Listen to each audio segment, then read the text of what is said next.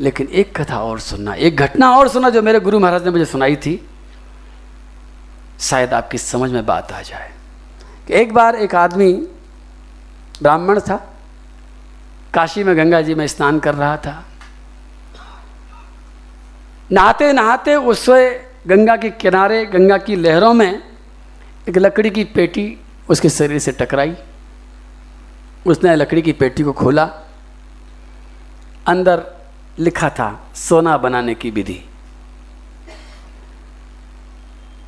आंखें खिल गई, मन खुश हो गया और वो विधि को लेकर के जल्दी से जल्दी अपने घर पर आया। संस्कृत में लिखा हुआ था, संस्कृत का वो ज्ञाता था। जो जो चीज़ें लिखी थी सब बाज़ार से जाकर के लाया। गरीब ब्राह्मण था, उसे पैसे की बहुत ज़रूरत भी थी। सोच लिया भगवान ने कृपा करी है, और उसने सोना बनाने के लिए पूरा प्रयत्न किया। लेकिन आश्चर्य की बात थी, सोना नहीं बना। दोबारा कोशिश करी, दोबारा भी सोना नहीं बना। तिबारा बनाया, तिबारा भी नहीं बना। चौथी बार भी नहीं बना, पांचवी बार भी नहीं बना। हर तरह से विधि को अदल बदल करके देख लिया, सामग्री की शुद्धता को भी परख करके देख लिया, सब कुछ करके देखा, लेकिन जब सोना नहीं बना तो वो झुंझला गया और उसने उस डब्बे को और उस विधि को अपने घर के कचरे के ढेर में फेंक दिया। क्योंकि सोना बनाने के चक्कर में वो और कर्जदार हो गया था। कुछ हज़ार रुपए उसके और उसमें खर्च हो गए थे। बड़ा दुखी हो गया। कुछ दिन बाद एक घटना घटी। उसके दरवाजे पर एक भीख मांगने के लिए कोई संत खड़े थे। उन्होंने आवाज़ लगाई, भिक्षाम देहि। उसने अंदर से पूछा, महाराज क्या लेंगे, आटा दाल चावल लेंगे या रोटी लेंगे? महात्मा ने कहा, भूख लग रही है, भोजन करना चाहते हैं, चाहो तो एक रोटी दे दो, चाहे आधी रोटी दे दो, भिक्षुक हैं। उस ब्राह्मण ने कहा कि आपको भूख लग रही है, आप अंदर आ जाइए, पधारिए और पेट भर पेट भोजन कीजिए। पत्नी को आज्ञा दी, पत्नी ने थाली लगा दी। गरीब ब्राह्मण था, बहुत ज़्यादा तो किसके पास नहीं था, लेकिन चावल रोटी सब्जी दाल थाली में परोस करके उस महात्मा को उन्होंने सामने विराजमान कर दिया। थाली रख दी, सामने बैठ गया।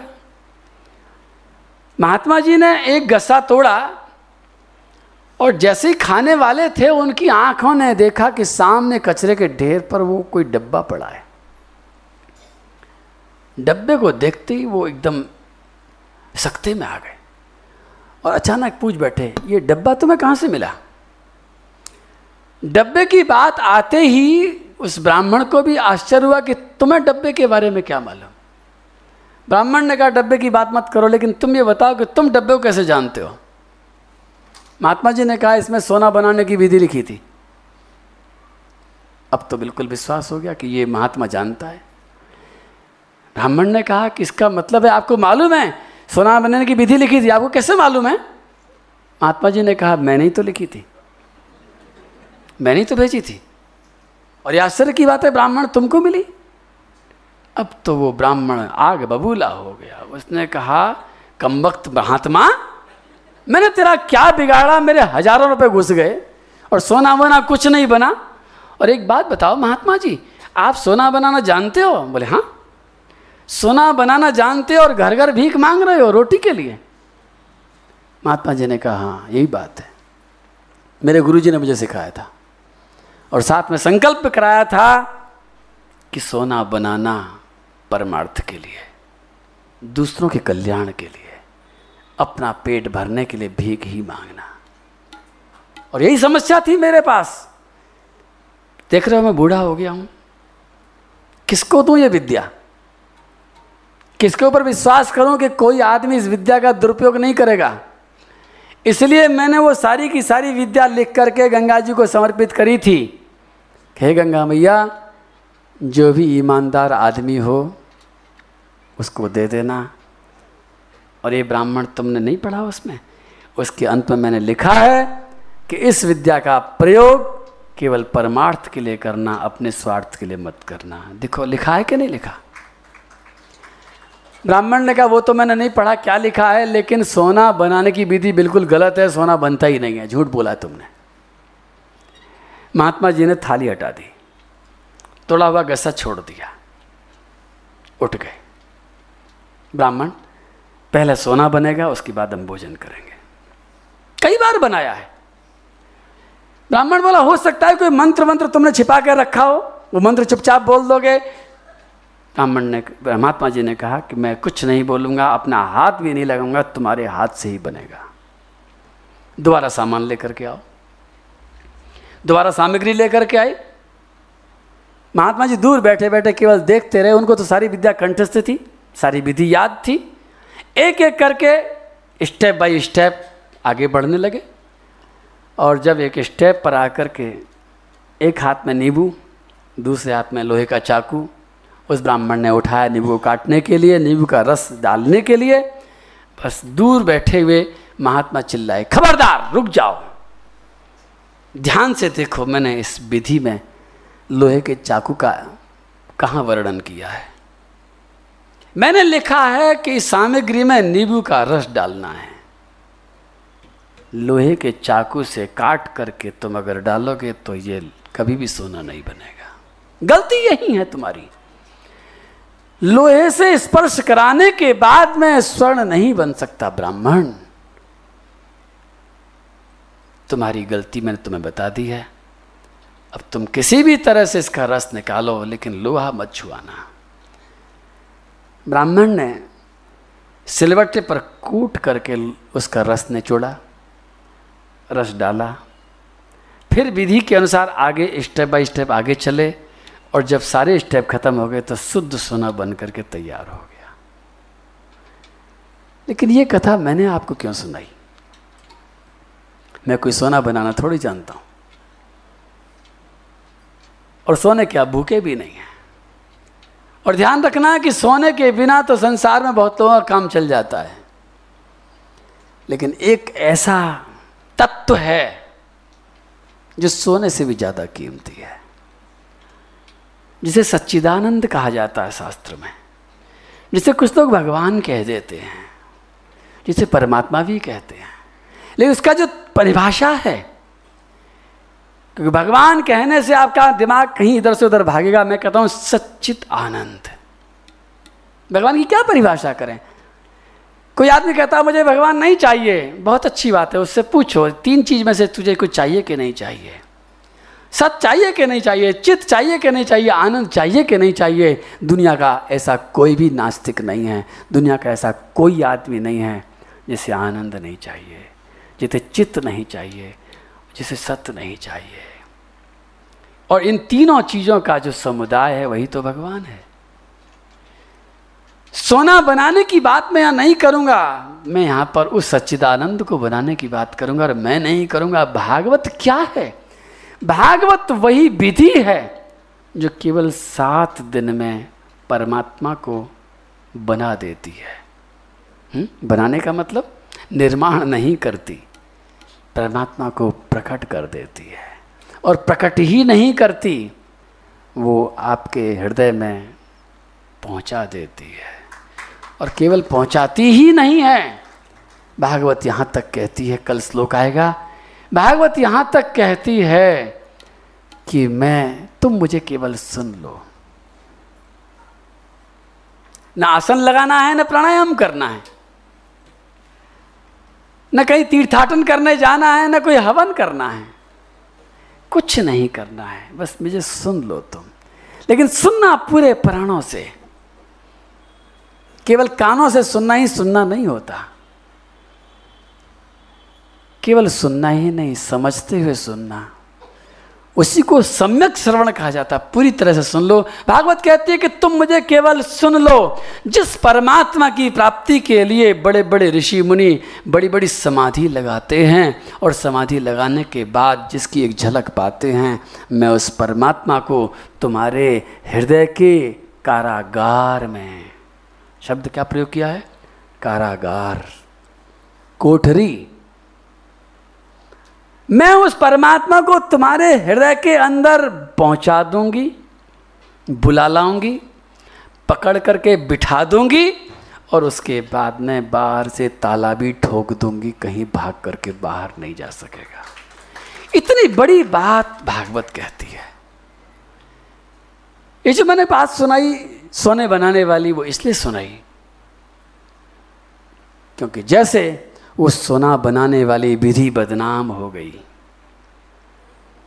अच्छा था ब्राह्मण ने किसी और से चक्र नहीं किया था, लेकिन अगर वो सबके पास जिक्र कर देता तो सभी लोग बदनाम करते कि वास्तव में ये विधियां बेकार की बातें हैं। लेकिन भागवत बदनाम हो गई है। आज कैसे बदनाम हो गई? जो सोना नहीं बनेगा तो बदनामी होगी। आप भी देखते हैं, मैं भी देखता हूँ, सब देखते हैं। भागवत कथा घर घर में होती है, भागवत कथा टीवी पर भी आती है, भागवत की कथा बड़े बड़े समुदाय में भी होती है। हजारों लाखों लोग जाते हैं, सुनते हैं, घर में वापस लौट करके आते हैं, लेकिन जैसे जाते हैं वैसे ही लौट करके आते हैं। उनके जीवन में कोई परिवर्तन नहीं होता। भागवत ने क्या किया? कुछ नहीं किया। कौन बदनाम हुआ? इतनी बड़ी चीज, इतनी बड़ी चीज जो सात दिन में बुरे से बुरे जीवन को, दुखी से दुखी प्राणी को इतना ज़्यादा सुखी करने वाली जो चीज़ थी। लेकिन ऐसा होना ही था। ये बात आपको तो बाद में मालूम है, मुझे बाद में मालूम है, लेकिन आपसे और मेरे से पहले नारद जी को मालूम है। नारद जी ने पहले इस भागवत के महात्म्य पहले ही कह दिया है। विप्रई भागवती वार्ता गेहे गेहे जने जने क्रियताम कणलोभेन कथा सारस्ततो गतः। इसका कारण है, साइंस है इसका कि इसका असर कहाँ चला गया। सबसे पहली बात ये थी कि जिस समय इस कथा को सुनाने वाले के मन में एक चीज़ आ जाती है तो सारा का सारा सब कुछ चौपट हो जाता है। एक कथा और सुन लें, क्या चीज आती है ऐसी जिस चीज से बचने की बहुत ज्यादा जरूरत है। एक बार एक एक पंडित की शादी हुई, धूमधाम से विवाह हुआ, बारात लौट करके घर पर आई, दूल्हा दुल्हन का स्वागत किया गया। खूब बड़ा घर था, एक कमरे में उनके मिलन के लिए व्यवस्था की गई थी। और जैसे ही पहली बार दूल्हा दुल्हन मिलने लगे, पंडित ने उस नव दुल्हन का मुंह देखा। उस दुल्हन ने अपने उस पति को प्रणाम करते हुए पूछा, क्यों जी, मैंने सुना है आप बहुत विद्वान हैं। उन्होंने कहा, हाँ हम बहुत पढ़े लिखे हैं। मैंने सुना है कि आप काशी में पढ़ कर के आए हैं। दूल्हे ने कहा, हाँ काशी में कई साल, बीस साल तो लगातार पढ़े।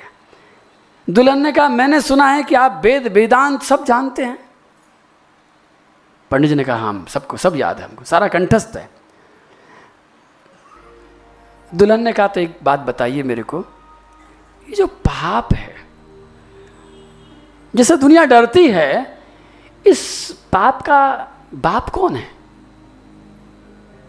जैसे ही पंडित जी ने सुना पाप का बाप, तो वेद तो पढ़े थे, शास्त्र पढ़े थे, पुराण पढ़े थे, लेकिन पाप की मम्मी कौन है और पाप के पापा कौन है ये उन्होंने नहीं पढ़ा था कहीं पर।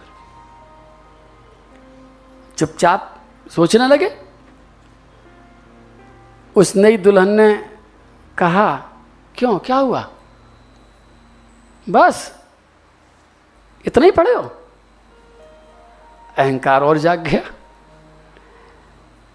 अपमान महसूस हुआ और तुरंत पंडित जी उसी तरह से बस वहाँ से निकले। पत्नी ने कहा, रुको रुको रुको, मैं तो मजाक कर रही थी। बोले, नहीं मजाक मजाक सब खत्म, अब पहले पता लगा के आएंगे पाप का बाप कौन है। जब तक पता नहीं लगाएंगे तब तक लौट करके नहीं आएंगे। रात का सन्नाटा, और अपने नगर में सन्नाटी रात में, सन्नाटे उस सड़क पर चलते चलते भनभनाते हुए, गुस्से में तमतमाते हुए पैदल ही चले गए। चले जा रहे हैं चलते जा रहे हैं चलते जा रहे हैं।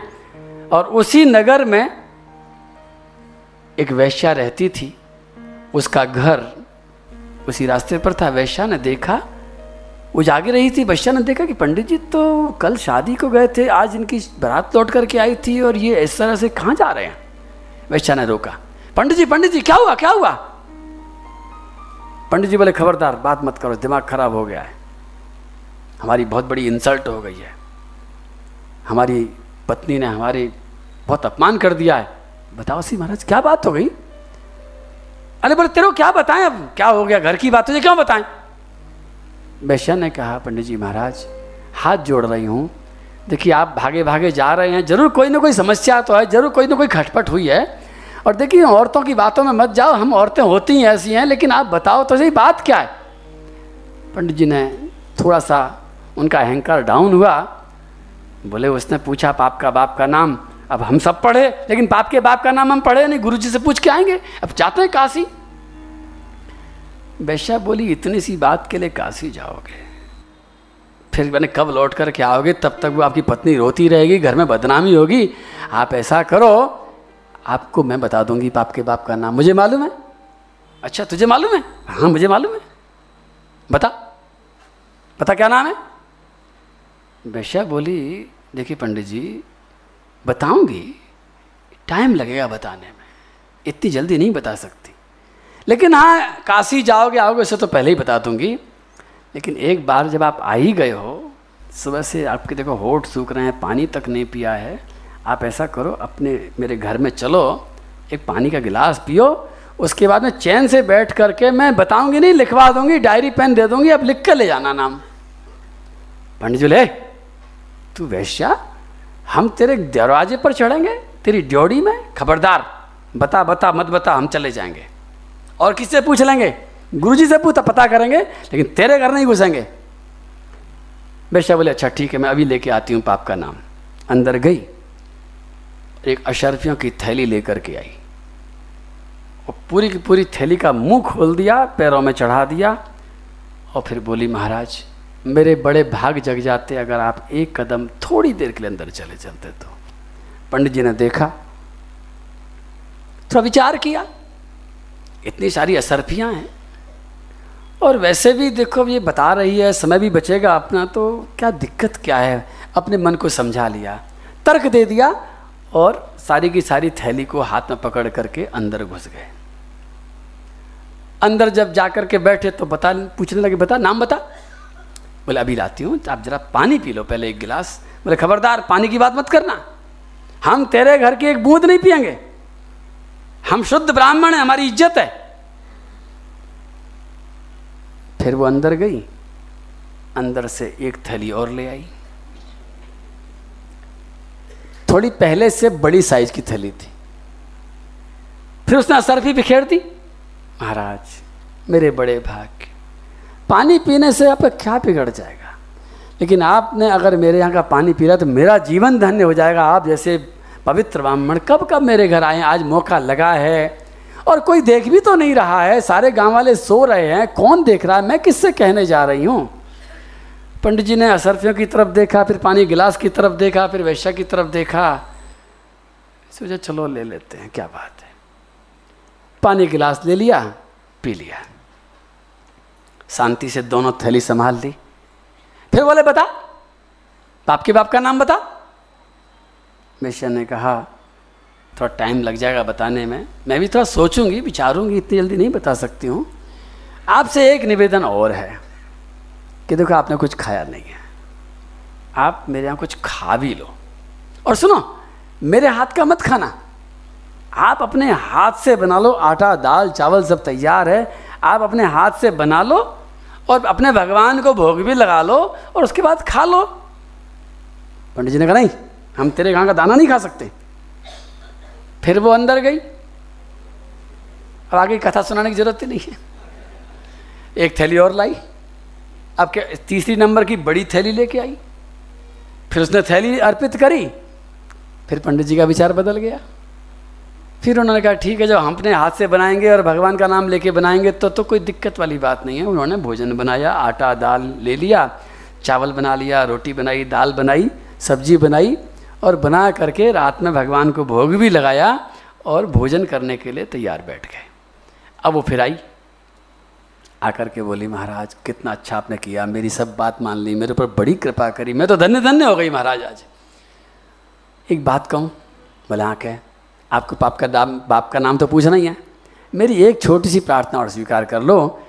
देखो आपने बनाया, आपने भोग लगाया, मैंने तो हाथ भी नहीं लगाया, अब भगवान का भोग तो लग ही गया है, एक गस्सा मैं अपने हाथ से अगर आपको खिला दूं तो कोई दिक्कत है क्या? अरे खबरदार, हाथ मत लगाना, अगर तेने हाथ लगा तो कुछ नहीं खाएंगे, फिर अब चले जाएंगे, चाहे नाम बताया मत बता। फिर वो अंदर गई, फिर एक बड़ी थैली लेकर के आई, फिर भेंट कर दी। थैली को देखा, सामने थाली को भी देखा, थैली और थाली दोनों को देख करके फिर मन में विचार बदल गया कि चलो एक गस्सा ही तो खाना है, क्या दिक्कत, थैली बहुत बड़ी है। और उन्होंने इजाज़त दे दी, और जब इजाज़त दे दी तो वेश्या ने गस्सा तोड़ा, साग में लपेटा, आगे बढ़ाया। पंडित जी ने मुँह खोल दिया, आ, और मुँह में गस्सा जाने वाला है, जा ही रहा है, इतनी देर में उस वेश्या ने दूसरा हाथ उनके गाल पर तड़ाक मारा, माथा घूम गया, गस्सा तो वापस ले लिया और गाल में चांटा पड़ा जोर से। पंडित जी यही है पाप का बाप, इसका नाम है लोभ। मैं अगर खाली बता देती तो आपको याद नहीं रहता, अब जिंदगी में आप कभी नहीं भूलोगे। छोड़ दीजिए थाली को यहीं पर, ये भोजन करने लायक नहीं है, घर जाइए, अपने घर का शुद्ध भोजन कीजिए।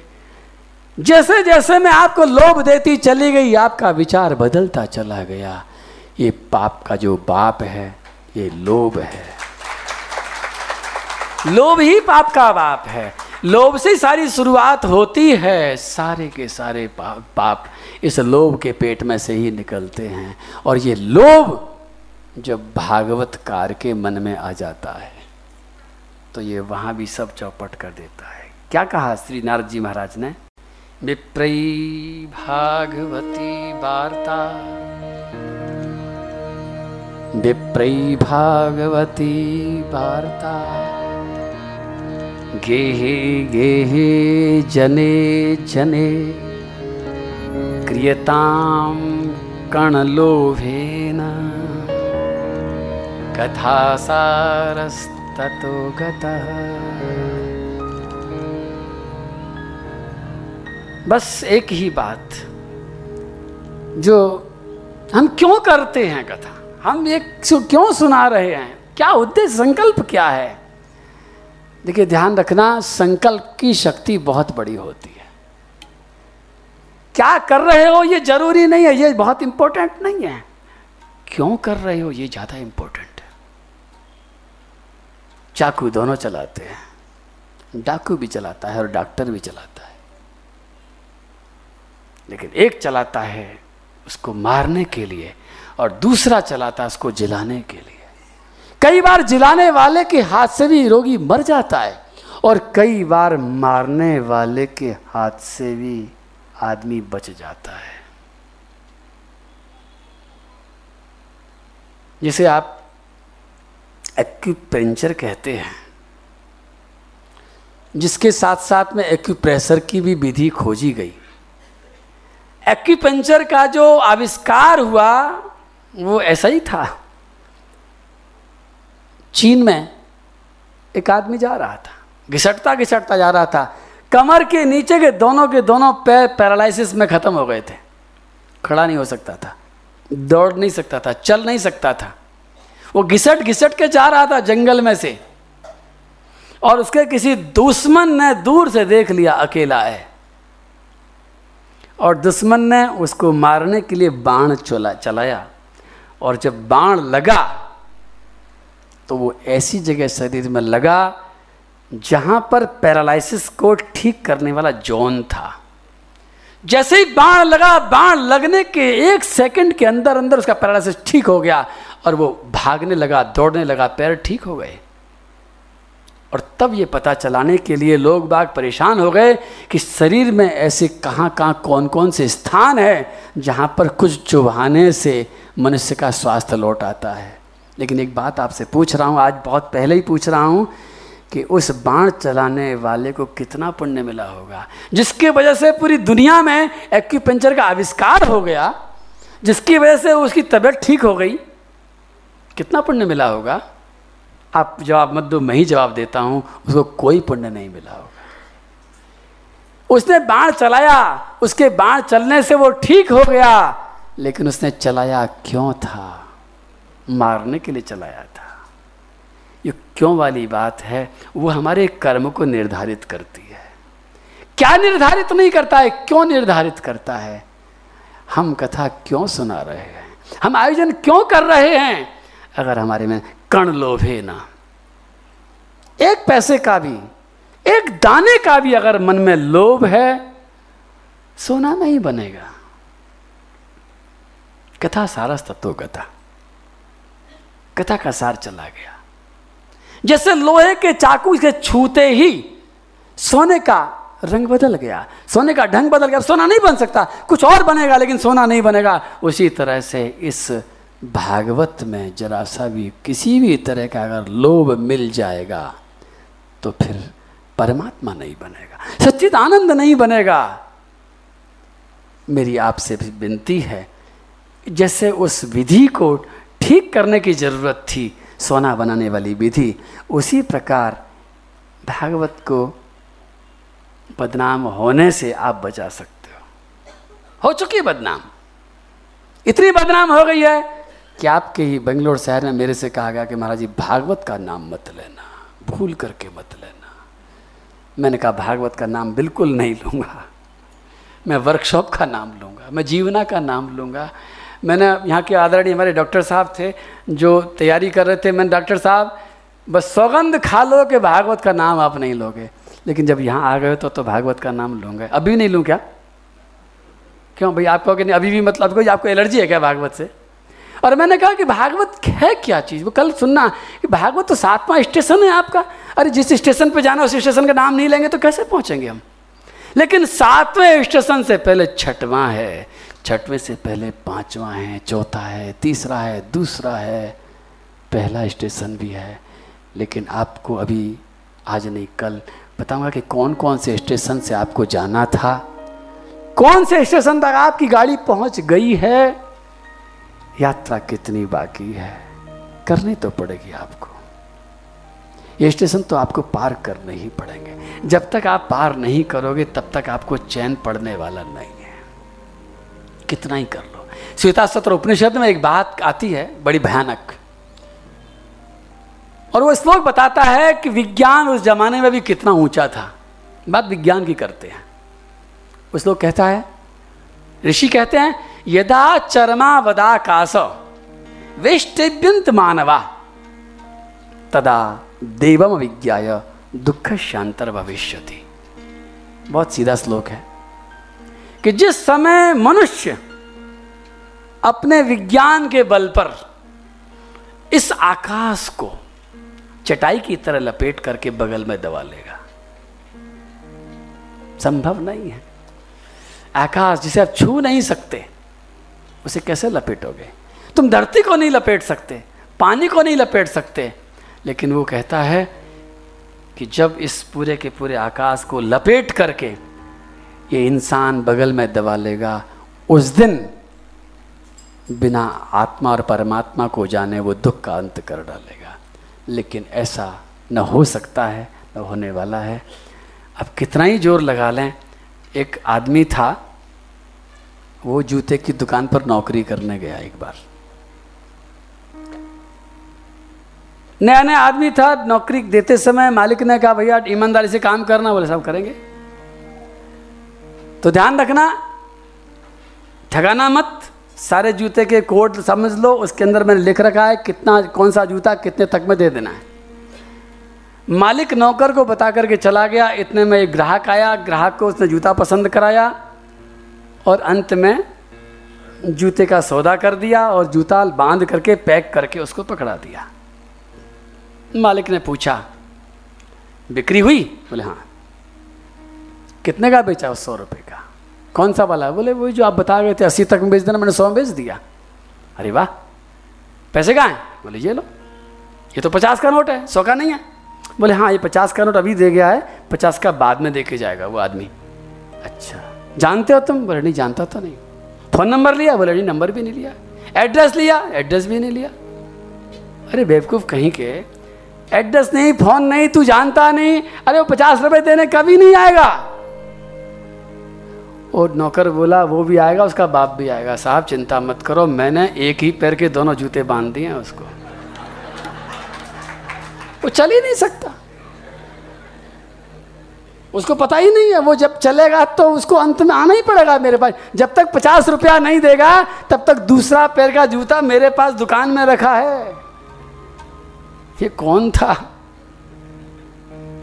जिस समय हम इस बाजार में आ रहे थे ना भगवान के पास से, तो भगवान ने एक एक ही पैर के दो जूते हमको दे दिए।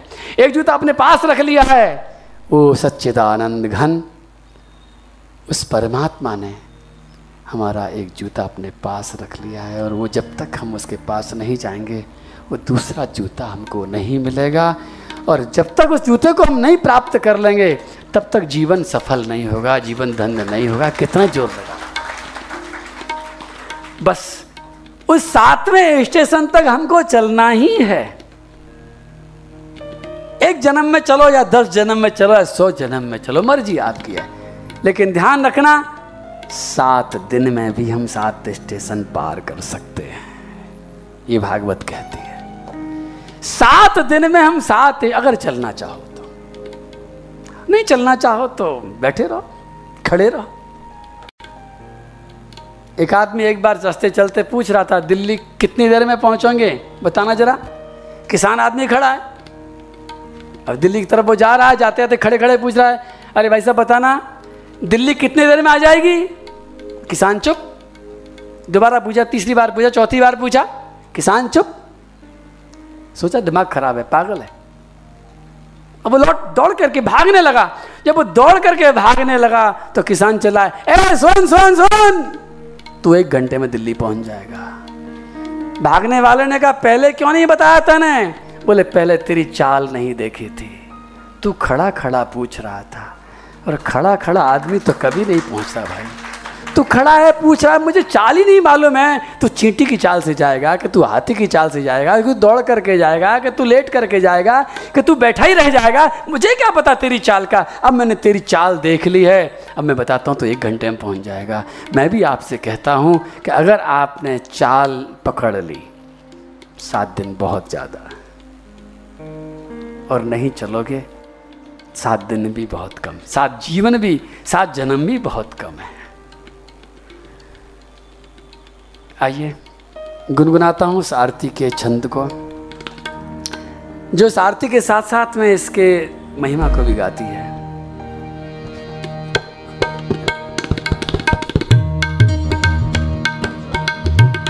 अब निसंकोच होकर के भागवत का नाम लूँगा। भागवत भगवान की है आरती, पापियों को पाप से है तारती। भागवत भगवान की है आरती, पापियों को पाप से है तारती।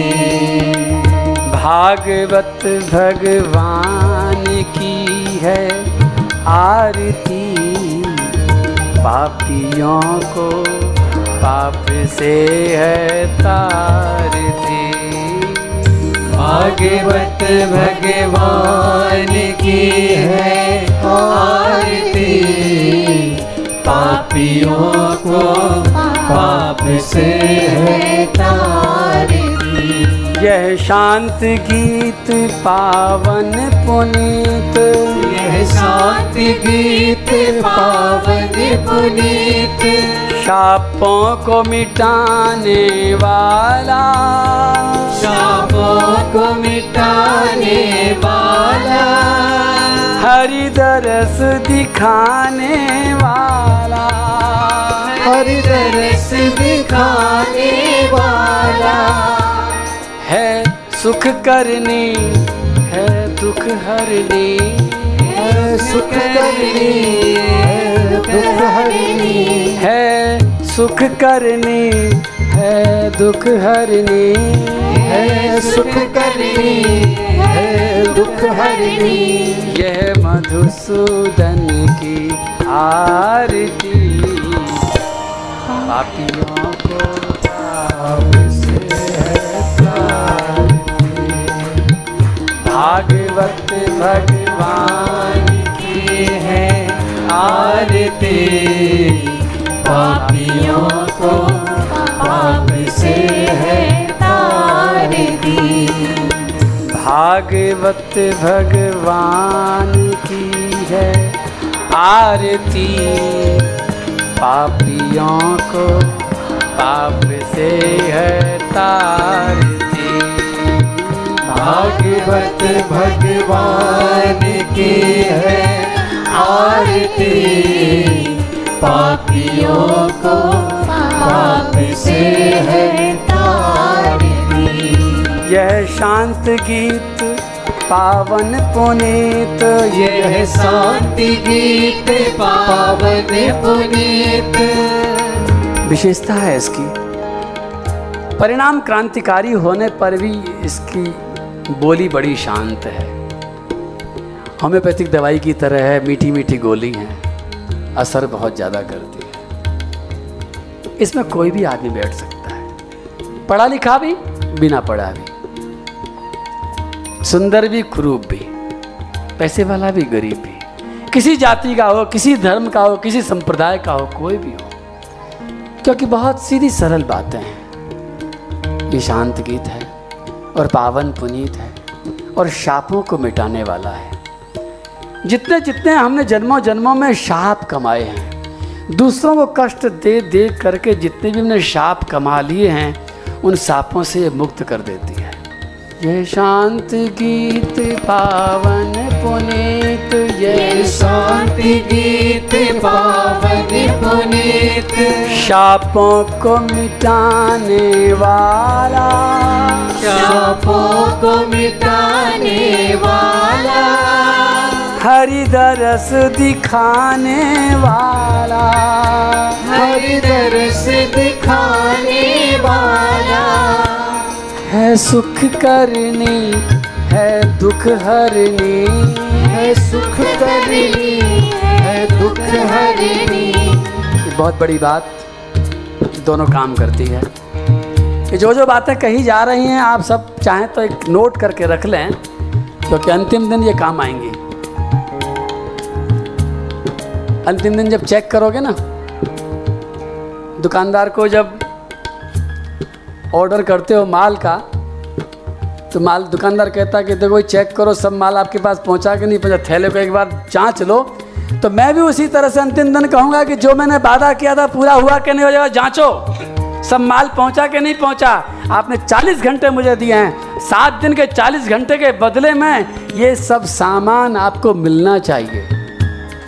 है सुख करनी है दुख करनी, और दुख एक छोटे से शब्द में सब कुछ निचोड़ दिया है। लेकिन भागवत का आगे आकर के श्लोक कहता है कि तीन तरह के दुखों को ये जड़ मिटाती है, पत्ते नहीं काटती, ध्यान रखना। टेम्पररी इलाज नहीं करती, ये एलोपैथी नहीं है, ये आयुर्वेद नहीं है, ये होम्योपैथिक नहीं है। ये बहुत बड़ी चीज है। वो सब दवाइयाँ हैं, वो हमारे लक्षणों को दबाती हैं, सिम्टम खत्म करती हैं। ये जड़ पकड़ती है, जड़ को खोजती है, जड़ को खोज करके खोदती है, तो वो भी केवल सात दिन में। मैं विश्वासपूर्वक कहता हूँ, आप अगर चाहें, मेरे पास समय नहीं है इतना, और शायद हमारे आयोजकों के पास भी समय और व्यवस्था इतनी नहीं है, लेकिन अगर आप चाहें तो आज इस कथा को पूरा होने के बाद अपनी मेडिकल जांच करा लें, और फिर दो तारीख को रात को करा लें, और फिर देख लें कि आपके अंदर के कौन कौन से रोग चुपचाप कहाँ चले गए हैं, जो आपको अभी मालूम भी नहीं है।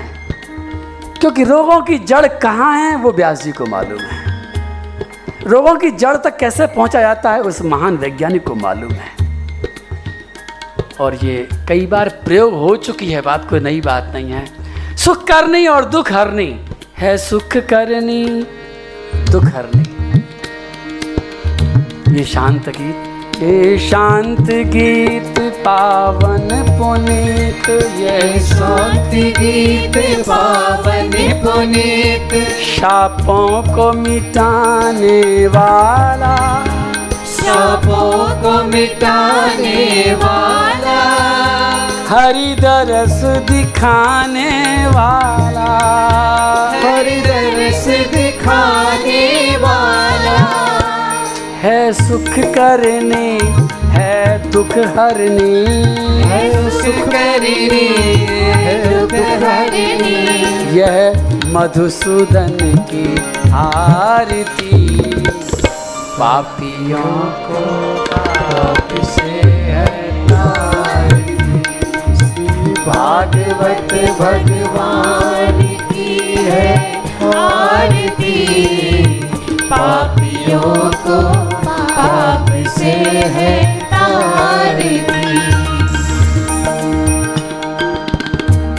अगला छंद भी बड़ा सुंदर है।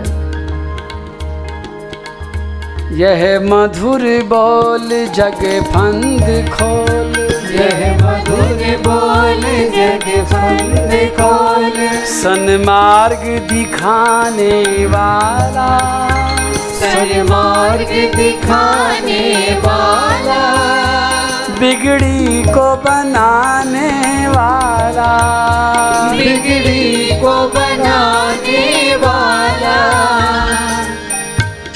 एक एक शब्द में बड़ी गहराई है।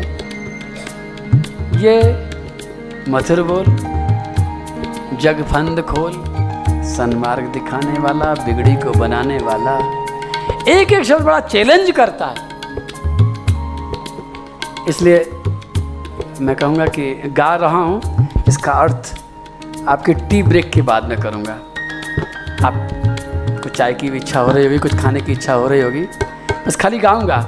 यह मधुर बोल जग फंद खोल, यह मधुर बोल जग फंद खोल, सन्मार्ग दिखाने वाला, सन्मार्ग दिखाने वाला, बिगड़ी को बनाने वाला, बिगड़ी को बनाने वाला। श्री राम यही घनश्याम यही, श्री राम यही घनश्याम यही, यह प्रभु महिमा की आरती, पापियों को पाप से भगवान की है आरती, पापियों को पाप से है तारती, भागवत भगवान की है आरती, पापियों को पाप से है तारती, भागवत भगवान की है आरती, पापियों को पाप से है तारती। मेरी बात आपको ज़रूर चुभी होगी, चुभाने के लिए मैंने कही है, आपको मजबूर करने के लिए कही है कि आप सोचें, थोड़ा सा विचार करें। वैसे आपके ज़रूर कोई पुण्य जागे हैं कि आप यहाँ तक आ गए हैं, मुझे तो यकीन नहीं हो रहा कि आप आ कैसे गए यहाँ तक। आपको रोकने वालों ने आपको रोका कैसे नहीं, हजारों लोग थे रोकने वाले, फिर भी आपके कोई पुण्य भी जागे हैं, इसीलिए आप यहाँ तक आ गए हैं। बस वो रोकने वाले अभी चुप नहीं बैठेंगे, फिर वो रोकने के लिए दस बहाने आपको देंगे, दस कारण आपको बताएंगे, लेकिन एक ही सवाल करना आप कि इन सात दिनों में आपके जीवन से बढ़कर के अगर कोई है, आपके खुद के जीवन से इम्पोर्टेंट अगर कोई चीज़ है तो ज़रूर करना, ईमानदारी से विचार करना। और अगर आप ईमानदारी से विचार करेंगे, क्योंकि आपके जीवन का मतलब क्या है, आपके जीवन का मतलब है आपका स्वभाव, आपके जीवन का मतलब है आपका भाग्य, आपके जीवन का मतलब है आपके कर्म, आपके जीवन का मतलब है आपका सुख दुख, आपके जीवन का मतलब है आपका प्रारब्ध, पर आपके जीवन का मतलब है आपका आनंदमय होना। इससे बढ़कर कुछ नहीं है, बिल्कुल नहीं है। और इस भरोसे मत रहना ये मौका दोबारा आएगा, दोबारा कभी नहीं आएगा। कोई चीज़ दोबारा नहीं हुआ करती है। एक बार जो समय बहता है तो बह ही जाता है। और ये भी ध्यान रखना, देखने में ये कैमरे ज़रूर लग रहे हैं इतने सारे, लेकिन ये वीडियो रिकॉर्डिंग नहीं कर रहे हैं, ये खाली दूसरों को दिखाने के लिए लगाए गए हैं ताकि दूसरे भवन में बैठे हुए लोग देख सकें। आपको इसकी कोई वीडियो, कोई ऑडियो कभी नहीं मिलेगी। तो इस भरोसे मत रहना कि हम रिकॉर्डिंग सुन लेंगे या देख लेंगे। आज तक नहीं मिली है, मिलेगी भी नहीं और मिलनी भी नहीं चाहिए। जो कुछ है यही है। बस अब आप निर्णय करना, संकल्प करना, दोबारा फिर मिलता हूँ आधे घंटे के बाद। और उस आधा घंटे के बाद में मिलकर मैं और कुछ बातें ऐसी बताऊँगा जिससे कि आपका संकल्प दृढ़ हो जाए, हमारा बेसमेंट मजबूत हो जाए जिस पर हम सात मंजिला इमारत खड़ा करने वाले हैं। भागवत भगवान की है आरती, पापियों को पाप से है तार।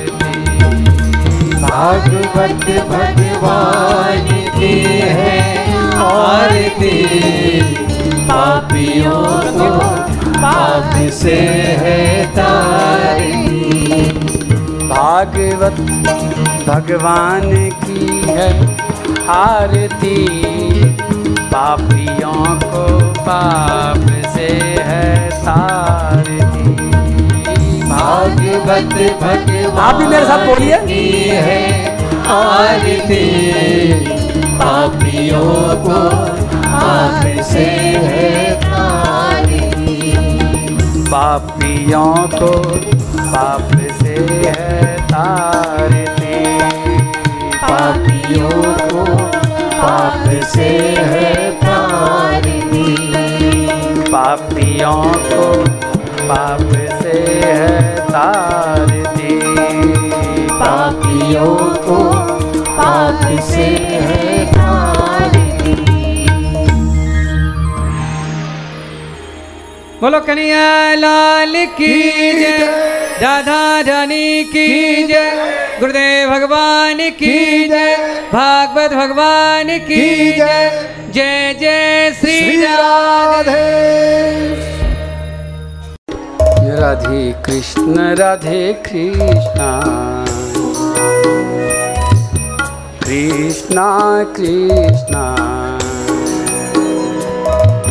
राधे राधे, राधे राधे राधे श्याम राधे श्याम, श्याम श्याम राधे राधे, राधे राधे राधे कृष्ण राधे कृष्ण, कृष्ण कृष्ण राधे राधे, राधे राधे राधे श्याम राधे श्याम, श्याम श्याम राधे राधे, राधे राधे राधे कृष्ण राधे कृष्ण, कृष्ण राधे राधे, राधे राधे राधे श्याम राधे श्याम, श्याम श्याम राधे राधे, राधे राधे राधे कृष्ण राधे कृष्ण, कृष्ण कृष्ण राधे राधे, राधे राधे राधे श्याम राधे श्याम, श्याम श्याम राधे राधे, राधे राधे राधे कृष्णा, राधे कृष्णा कृष्णा कृष्णा राधे राधे, राधे राधे राधे श्याम, राधे श्याम श्याम श्याम राधे राधे, राधे राधे राधे कृष्ण, राधे कृष्ण कृष्ण कृष्ण राधे राधे।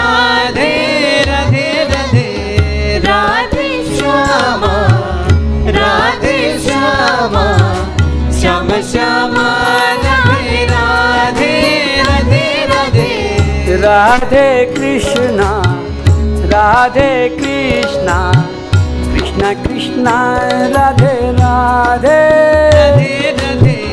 राधे श्यामा राधे श्यामा श्याम श्याम राधे राधे राधे राधे राधे कृष्णा राधे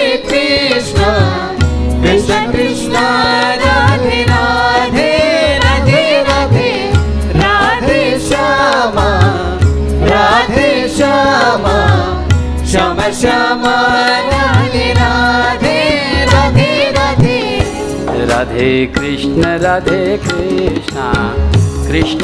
कृष्णा राधे राधे राधे राधे राधे श्यामा राधे श्यामा श्याम श्यामा राधे राधे राधे राधे राधे कृष्ण राधे कृष्णा कृष्णा कृष्णा राधे राधे राधे राधे राधे श्याम राधे श्यामा श्यामा श्यामा राधे राधे राधे राधे राधे कृष्ण राधे कृष्ण कृष्ण कृष्ण राधे राधे राधे राधे राधे श्याम राधे श्यामा श्यामा श्यामा राधे राधे राधे राधे राधे राधे राधे राधे राधे राधे राधे राधे राधे राधे राधे राधे राधे राधे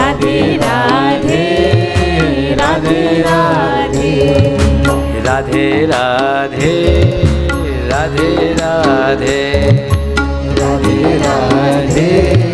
राधे राधे राधे राधे राधे राधे राधे राधे राधे राधे राधे राधे राधे राधे बोलो कन्हैया लाल की जय, राधा रानी की जय, गुरुदेव भगवान की जय, भागवत भगवान की जय, गिरिराज महाराज की जय, जय जय श्री राधे।